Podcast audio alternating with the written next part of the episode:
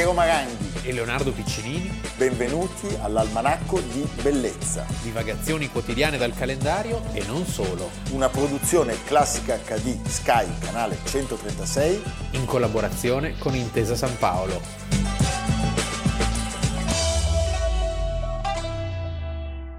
«30 aprile, Almanacco di Bellezza. Evviva, dobbiamo incominciare. 30 aprile facciamo gli auguri a Marina.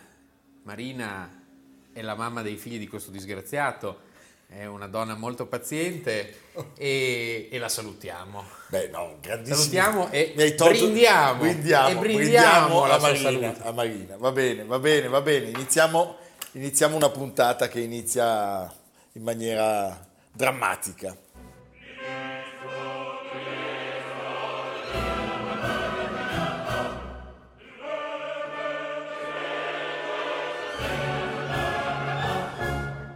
Sono le prime ore del 30 aprile 1945, quindi sono passati solo due giorni dalla fucilazione di Benito Mussolini, quando nel bunker sotto la vecchia cancelleria del Reich arriva la notizia che la dodicesima armata, quella di Steiner, di Steiner. Si, vede nel film di Hirschbiegel, La caduta, anche nelle parodie infinite che sono state certo. Steiner, Steiner era un generale delle Waffen SS Felix Martin Julius Steiner, che era stato messo a capo di un'armata che in realtà esisteva solo sulla carta, una sorta di armata fantasma che si trovava a Potsdam. Loro dovevano e, cercare e, di rompere. E Steiner cosa fa? Disubbidisce, dice io qui non mi muovo perché è una cosa folle andare a farsi massacrare, a farsi massacrare. dall'armata russa, sì. rossa e russa. Rossa e russa. Rossa e russa, a quel punto è chiaro che è la fine. È svanita l'ultima speranza di salvezza per chi? Per Adolf Hitler e quindi lui decide di compiere ciò che aveva spesso minacciato nella sua funesta carriera, cioè porre fine alla propria vita. Aveva appena compiuto 56 anni e ne dimostrava 80. 80. Aveva 5 anni meno quindi di Mussolini, che ne aveva 61 al momento della morte le due morti sono collegate perché vista la fine di, del, Mussolini. di, Mussolini. Hitler dice io non voglio essere appeso a testa in giù. Anche se i tedeschi non sarebbero andati in piazzale, nella piazzale Loreto. No. No, sappiamo che sono, parliamo di cose diversissime. Sì. Beh, parliamo di due mondi che sono il nostro e il loro. Sì. Eh, lui era da poche ore diventato marito di Eva Brown, la compagna di tantissimi anni. Che aveva 33 anni. E l'aveva sposata, era diventata sua moglie. Loro sono marito e moglie per 40 ore circa. E aveva dato disposizione ferrea che il suo corpo, il suo cadavere, quello di Eva, venissero bruciati.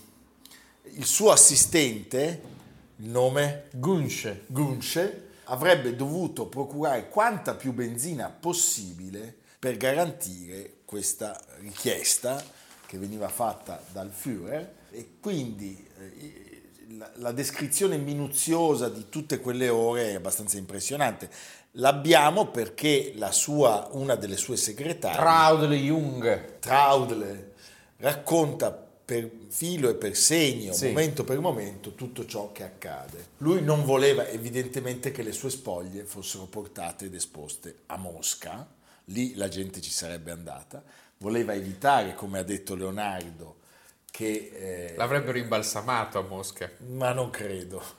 ah beh, probabilmente sai sì. che c'è la tradizione, sì, sì, no? sì.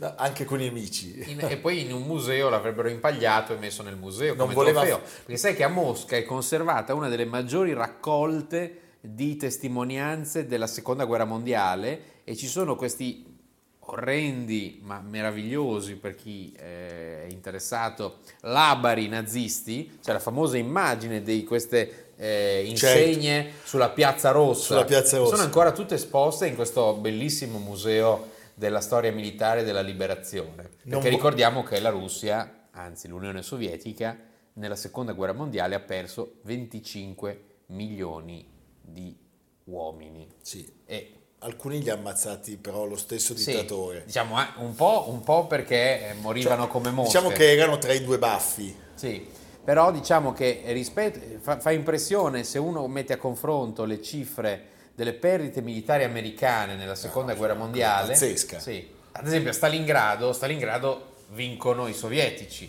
Ma, come? A che prezzo? Ma perdono molti più uomini dei, dei dei, tedeschi. dei tedeschi. Non vuole fare, l'abbiamo detto, la fine di, di Mussolini, quindi fin dal mattino il Führer inizia il suo congedo dai più stretti collaboratori, con le strette di mano e eh, sciogliendo tutti dal loro giuramento. Sollecita molti Sì, di loro... così sembra un, Così, un un commiato saluto- dolce. Sì. Sollecita molti di loro a cercare una via di fuga. Sembra uno che va in pensione. Sì. Fra le 13 e le 14 consuma l'ultimo pasto in compagnia delle segretarie Traudl e Gerda. e Gerda e della sua cuoca e dietista Costanze. Costanze. Come nelle settimane precedenti, i discorsi riguardano temi banali, cioè non si parla del fatto che tutto... Com'è il tempo su? Sì, Perché poi Perché stavano, stavano sotto. No, tra l'altro ci sono i resoconti che sembra che fosse tremenda eh, l'atmosfera nel bunker, perché la ventilazione era quel che era, eh, c'era un'atmosfera mefitica, eh, la famosa aria viziata, cioè immaginati dover stare giorni e giorni sottoterra. in più con Goebbels e Borgman, Sì. perché c'erano Goebbels e Borgman. Infatti si beveva moltissimo, Vabbè, immagino. C'era un'atmosfera paradossalmente scanzonata perché si andava incontro a una morte quasi sicura di tutti e quindi la follia erano tutti ubriachi dal mattino alla sera. Immagino che forse assumessero anche altro. Ah sì, Ecco, la Traudel rievocò in un memoriale scritto nel 1947, ma stampato solo nel 2002, tutti i passaggi. Eva, l'abbiamo detto, compagna di Hitler da lungo tempo, non partecipò a questa, a questa ultima colazione, ma era tornata definitivamente da Monaco di Baviera per morire insieme al suo compagno e da poche ore marito. Per ringraziarla di quella fedeltà, forse proprio per questo, Hitler aveva appunto deciso di sposarla la notte tra il 28 e il 29 aprile. ecco, mi piace sottolineare che come nel caso della Petacci, anche Eva Braun era sconosciuta pubblico, cioè i tedeschi non avevano la Contezza. percezione di che esistesse questa donna al fianco di Hitler, così come la Petacci era assolutamente sconosciuta, cioè quindi è un'immagine che abbiamo noi, quei famosi filmati eh, di loro all'Obersalzberg che brindano, giocano coi cani, sono tutte cose che venivano erano tenute nascoste, certo. Mamma mia. Ecco, l'abbiamo detto, al bunker si sposano davanti a Borgman e Goebbels, come lasciò scritto ai posteri nel suo testamento privato, che aveva dettato in precedenza, aveva deciso di prendere in moglie la ragazza che dopo lunghi anni di fedele amicizia, di sua spontanea volontà, è venuta nella città già quasi assediata per condividere il suo destino con me.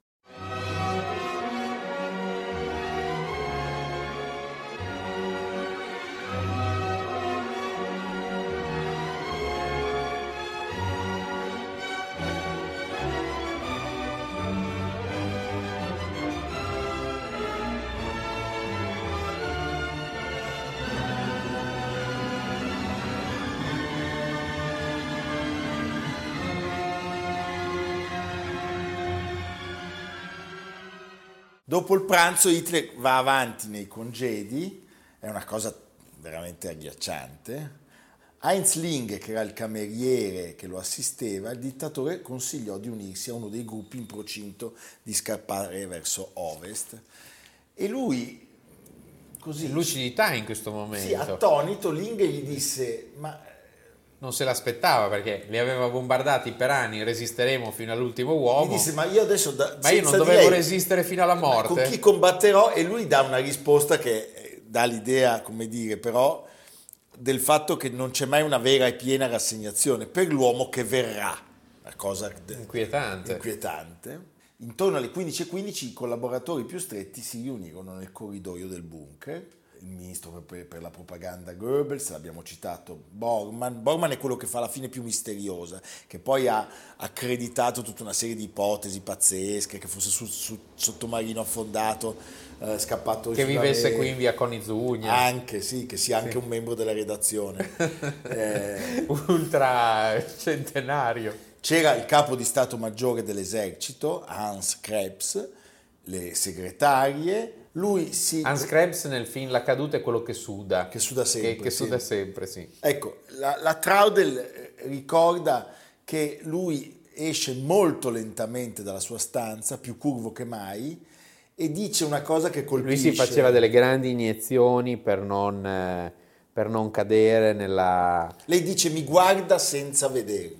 Sì, sì, era ormai... Sembra lontanissimo, mi dice qualcosa che non sento, solo quando Eva Braun viene verso di me l'incantesimo si spezza, sorride, mi abbraccia, la prego cerchi di uscirne. Sì, sì, infatti colpiva tutti gli spettatori della- del bunker la euforia di Eva Braun.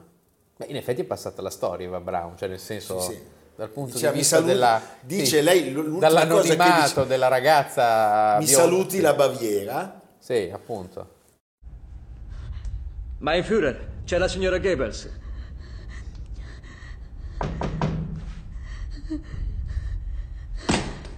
Che altro c'è? Oh, mein Führer! Io la imploro di lasciare Berlino! Mein Führer, la prego, non può lasciarci soli! Che ne sarà di noi senza di lei? Già domani milioni di persone mi malediranno.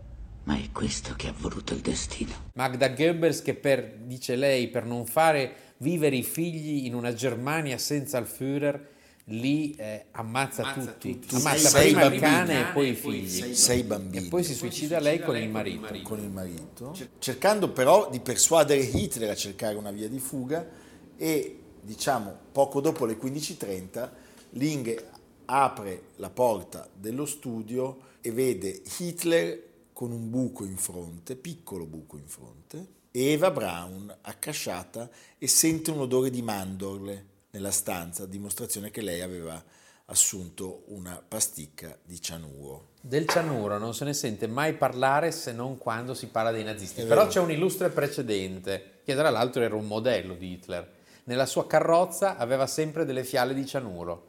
Chi era? Federico, Federico II. Fritz der Grosse. Sì. Federico il Grande Sì. di Prussia? Aveva sempre il cianuro. Come mai? Perché per evitare... Eh beh, perché la storia tedesca è fatta di corsi e ricorsi. Beh, adesso però povero Federico II non... Beh, personaggio ambiguo. però grandissimo. Grandissimo, ci ha lasciato Potsdam, Voltaire, eccetera. Ecco, i, i cadaveri furono portati di sopra, all'aperto, nel giardino della cancelleria, furono riempiti di benzina, ma non riuscirono subito a dare fuoco perché c'era un fortissimo vento, utilizzarono una torcia e eh, ci fu l'ultimo sinistro saluto, al- diciamo tutti coloro che erano davanti a questa scena agghiacciante sollevarono ancora una volta il braccio. Il 2 maggio i, i resti di Hitler e, la- e della Brown vennero scoperti da un'unità dell'intelligence Sì, dell'Armata Rossa e sepolti E venne chiamato anche Fritz Echtmann, il dentista personale di Hitler, che ne riconosce la, di- la dentatura. Alla conferenza di Potsdam, però, nel luglio del 1945, Joseph Stalin afferma di non sapere dove si trovi il corpo di Hitler, bugiardo. bugiardissimi. Anzi, il leader sovietico ipotizza che il Führer sia riparato in Spagna o in Argentina.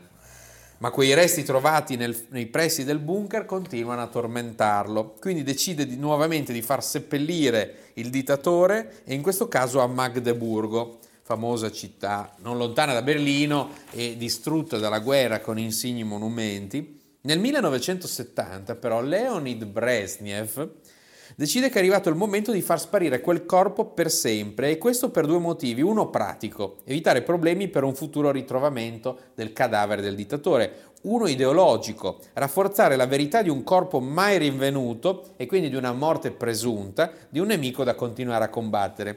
Per questo Yuri Andropov decide che non è più il momento di aspettare. Il 20 marzo del 70 il Consiglio dei Ministri dell'URSS approva il suo piano, denominato in codice Operazione Archivio. E cosa succede? Perché Andropov era il capo del KGB, Sì. poi sarebbe stato presidente della Yes. Repubblica.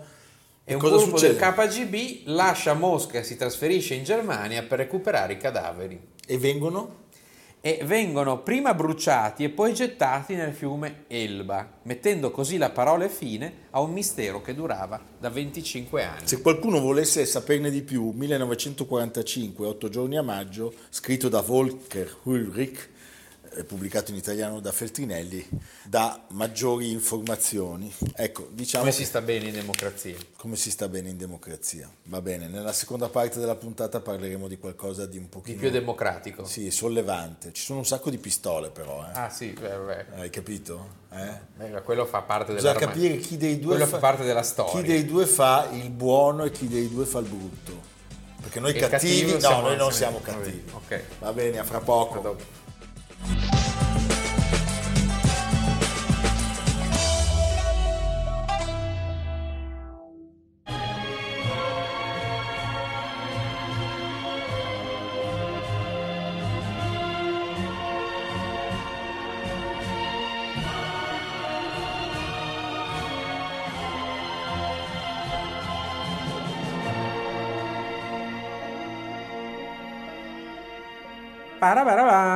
Pam, pam, pam. Beh, allora l'avete, l'avete riconosciuto, c'era una volta, c'era una volta il West, c'era una volta la musica di Ennio Morricone, ma oggi noi diciamo c'era una volta Sergio Leone, perché noi oggi omaggiamo il grande, L'italiano che raccontava il West. sì, grande padre del cinema western all'italiana che ci ha lasciati improvvisamente e prematuramente a soli 60 anni il 30 aprile del 1989. Perché è importante ricordare che c'erano stati tanti europei che avevano tentato la strada del western, ma nessuno di loro aveva avuto successo. e nessuno soprattutto avrebbe avuto il successo di Sergio Sì. Leone. Cioè, un regista che in confronto ad altri italiani ha fatto pochissimi film, i film di Sergio Leone sono sette, ma il successo, la Numero qualità, peraltro numero significativo, significativo, nella storia sono come, come i samurai Sì, o i Magnifici Sei. o i Magnifici Sette, lui è davvero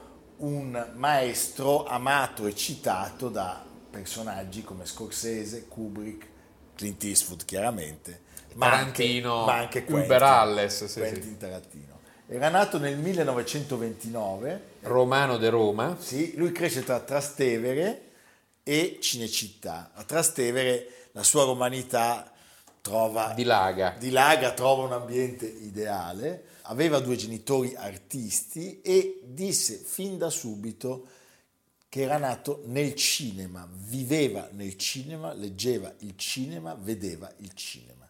Negli anni 50 si avventura in questo mondo facendo da assistente in quei film girati da registi hollywoodiani in Italia, la cosiddetta Hollywood sul Tevere, sono anni stupendi, abbiamo citato Dalton Trambo qualche giorno fa, e Vacanze Romane, ma i film sono... Se tu andavi a. Grottaferrata vedevi dei pistoleri. Sì, oppure vedevi Charlton Heston Sì. che sceso dalle bighe andava a mangiare a Bacchio. Grande appassionato di film statunitensi, decide di rivisitare con gli occhi di un italiano il genere western che per il panorama nostrano di quegli anni è veramente qualcosa di atipico. È molto ambizioso. Certo, ricordiamolo, lui lo fa tra l'altro all'inizio con gli pseudonimi. Ah sì, È- certo. È, meravigliosa questa cosa. Se voi rivedete i primi film di Sergio Leone, lui è Bob Robertson. Lui è Bob Robertson perché non filmandosi Sergio Leone nessuno sarebbe andato non al era cinema. credibile. Non era credibile. Certo. E come si chiama Ennio Morricone? Ennio Morricone si chiama Don Savio. Ma è stupendo. Sì. E eh, Jean-Maria Volonté? Volonté, J. Wells. J. Wells. E poi ricordiamolo, fin da subito, c'è un ragazzotto molto bello, molto bravo, che diventerà Clint Eastwood. il cinema americano in assoluto che inizia a fare le sue prime parti e che di lì a poco diventerà una superstar Certo. mondiale. Il primo film è Il Colosso di Rodi 1961 che fa un po' da apripista poi al genere spaghetti western e il primo, il primo è per un pugno di dollari. Ecco, mh, il western all'italiana inizia con questo film, è un genere completamente diverso, cioè nel western americano c'è, perlomeno nei primi, poi anche lì c'è una trasformazione. Sì. C'è un mondo sempre ideale dove trionfa la giustizia, dove i buoni vincono, eh, il tramonto, tutto perfetto, la stella viene buttata, si parte. Invece in questo mondo di Sergio Leone è fatto di eroi cinici, disincantati, a volte eroi cattivi cattivi, eh, in un mondo in cui c'è poco da salvare, dove la violenza è ovunque, Ovunque. eh, contro tutto e contro tutti. E poi un manierismo, direi, radicale. Certo. eh, Questi insistito. tempi, questi tempi lunghissimi, Tempi queste lunghissimi, attese, sì. pochissimi mezzi ma una grande maest- maestria si è- artigianale. Si è fatto spesso un parallelo tra i western di Sergio Leone e il teatro d'opera, i tempi lunghi dilatati no? di Certo. alcune scene che si potrebbero risolvere con più ritmo, come nel western di John Ford, cioè sono mondi completamente diversi. completamente diversi. Generalmente chi ama uno non ama l'altro. Io da bambino mi ricordo che Sergio Leone non lo amavo, infatti, perché dicevo, quanto ci mette a fare questa scena, perché non ne capivo la bellezza, no? L'insistere Invece, su oggi, il fruscio. oggi sei catturato. Oggi sono catturato, l'insegna che batte, Sì. gnigne, fisar- armonica, l'armonica. tutte queste cose, no? Poi devo dire, Ennio Morricone gli ha dato una gran mano, hanno Certo. fatto insieme cose importantissime.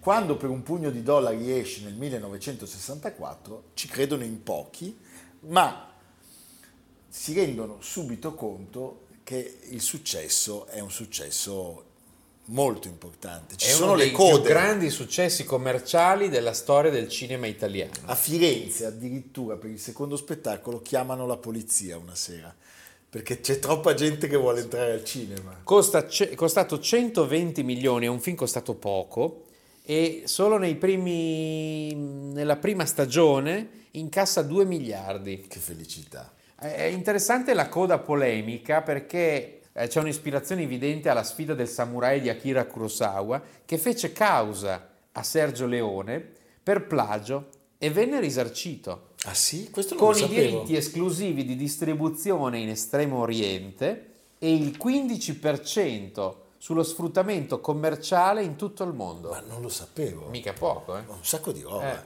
D'altra parte ci aveva pur ragione. C'aveva anche un po' ragione. Eh, Akira. Akira, non fare il Kurosawa. Eh. Eh. L'anno dopo, 1965, Leone torna sulla, sulla scena del delitto, torna dietro la macchina da presa e gira per qualche dollaro in più. Un successo annunciato che di fatto evidentemente replica le code ai botteghini e poi non attende molto per chiudere diciamo il terzo capitolo della trilogia con la trilogia cosiddetta trilogia del dollaro. del dollaro, con Con Il buono, il brutto e il cattivo. 1966 con Eli Wallach, il brutto, Clint Eastwood beh, il buono, e Lee Van Cleef Sentenza. sentenza, già mai nome fu più azzeccato, eh? Sì. per chiamare Van Cleef sentenza è perfetto. Fotografia di Tonino Dellicolli, sceneggiatura di Age Scarpelli, Ennio Morricone ai massimi, film di grande spettacolo, film ambizioso e costoso, che però incassò, pensa, solo in Italia 3 miliardi all'uscita. È una cifra pazzesca. C'è una scena del film che è entrata di diritto nella storia del cinema, perché è quella in cui i tre protagonisti, Sentenza, Tuco e il biondo, che è Clint Eastwood, Tutti sporchi, abbronzati, sunti. si sfidano nel celebre triello. Il triello, che non è il duello. Non è il duello, ma è il triello perché sono in tre. Eh, noi termine che si sente solo lì. però. solo lì e la formula vincente eh, di questi tre personaggi veramente è qualcosa che ancora oggi stupisce. Cioè sono quei film come Lo squalo come Gli uccelli eh, o come che so io Cassino di Scorsese che quando cambi canale anche se l'hai visto una settimana prima ti fermi e lo riguardi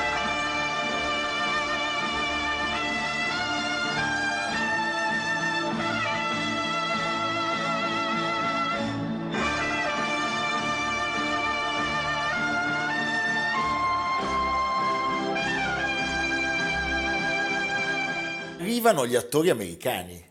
Sì. Se tu guardi il film successivo, c'era una volta al West, cioè diciamo che Clint Eastwood è un attore famosissimo grazie a Sergio Leone Sì. e poi ha una carriera pazzesca. A quel punto l'ambizione, forse troppa, Forse è troppa perché il film non ha... perché c'era una volta il West è un film troppo buono. Sì, sono d'accordo. No, anche Claudia Cardinale alla fine è poca cosa. Charles è bellissima, Bronson, sì. Però Charles mi Bronson è straordinario. straordinario, Jason Roberts, Sì. ma soprattutto un cattivo cattivissimo che non ti aspetti. Che non ti aspetti che è Henry Fonda. Che è Henry Henry Fonda. che invece è veramente cattivo. Ah, eh. cattivissimo. I film che abbiamo detto fino adesso erano girati nell'Andalusia più selvaggia, ricordiamoci. non- Almeria. sì, non c'era ancora il turismo, la movida, c'era Franco e quindi erano posti veramente che si Ci andava prestavano. solo Sergio Leone. Ci andava solo Sergio Leone. Ci sono dei bellissimi re- racconti che potete trovare su YouTube di eh, Mario Brega. Ah, certo. Meraviglioso. che partecipava a tutti questi film, fino all'ultimo, è stato sempre nei film di, di Sergio Leone. In questo caso c'era una volta all'West, 1968, non siamo più in Andalusia, ma siamo nella Monument Valley di John Ford, quindi anche qui si aumenta il Si livello. aumenta. Poi c'è l'anarchico giù la testa, Rod Steiger e Klaus Kinski, eh, con la dinamite nella giacca, cose veramente esplosive. Perfetto Klaus Kinski. Klaus Kinski perfetto, una carogna nella vita e nel film. Giustissimo. Giustissimo. E. E poi ti dico solo questa battuta, che hai fatto in tutti questi anni? Sono andato a letto presto, Eh, capisci? c'era una volta in America. Sì. Once upon a E time non ci siamo messi d'accordo. No, Eh. io ho attinto alla sua cultura che sapevo mi avrebbe seguito. Sono andato a letto presto, è la frase che dice Bob De Niro in questo film. Noodles. Noodles, in questo film incredibile che racconta della mafia ebraica. Definito da Mereghetti una saga di storia americana raccontata come un romanzo di Proust. Sì. 40 anni. Dal 1923 al 1968, ascesa e declino di gangster, cioè Di una storia gangster. di gangster, non sono brave persone. con delle dolcezze però e delle crudeltà insieme incredibili. E anche qui Tonino Delicolli, Ennio Morricone, una grande lezione di cinema, film che è stato recentemente restaurato dalla Cineteca di Bologna e che eh, qui consiglio, se dovete scegliere un doppiaggio, quello di Amendola, Di Amendola, perché l'altro sì. è... No, come sì. so- sono insopportabili, Insopportabili. quelli che li fanno dopo. Sì. Tra gli attori citiamone alcuni, oltre a De Niro naturalmente, c'è uno splendido, cattivissimo James Woods, bravissimo, c'è Elizabeth McGovern, vero, c'è Joe Pesci, giusto? c'è Danny Aiello che fa il, il poliziotto a cui scambiano i figli. E c'è Trate Williams. No, è cast... eh, Mettetevi lì comodi perché il film è abbastanza lungo, però alle sue lentezze, Sì. una colonna sonora spettacolare, alcune scene di dolcezza infinita, io ne vorrei offrire una al pubblico, è il dolce sulle scale per la prostituta. è vero.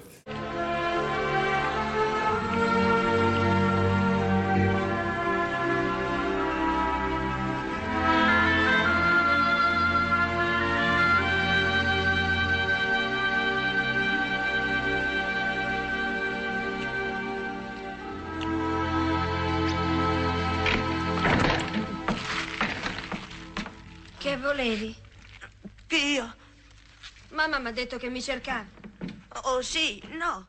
Il film era ispirato a un romanzo a a mano armata di Harry Gray Leone aveva rifiutato di fare il padrino. e Leone aveva rifiutato di fare il padrino, pensa. E in Di effetti, questo siamo contenti. in effetti c'è una linea Sì. tra Coppola e Leone. Però è un altro mondo. È un altro mondo. E non- Però è lo stesso mondo. Sì, però- È lo stesso mondo ed è un altro Ma sono due mondi bellissimi. modo di raccontarlo. Possono coesistere. Sì. Possiamo vedere una sera uno e una sera l'altro. È vero. Abbiamo un grande rammarico perché sappiamo che il progetto di Leone, che lui non riuscì a portare a termine per questa morte prematura, era Leningrado. sempre con Bob De Niro. Sì. Tornatore a sua volta vorrebbe riprendere quel progetto. Certo, è un progetto Chiediamogli talmente- di non farlo. No, lasciarlo come sogno. Lasciamolo come, utopia. sogno, eh, come utopia. E immaginiamolo però. Salutiamo Sergio Leone ancora con un omaggio. Per non impazzire dovevi non pensare che fuori c'era il mondo, proprio non pensarci. Dovevi dimenticarlo. Eppure sai, gli anni passavano, sembrava che, che volassero. Strano, ma è così quando non fai niente. Ma due cose non riuscivo a togliermi dalla mente. La prima era Dominique, quando prima di morire mi disse sono inciampato.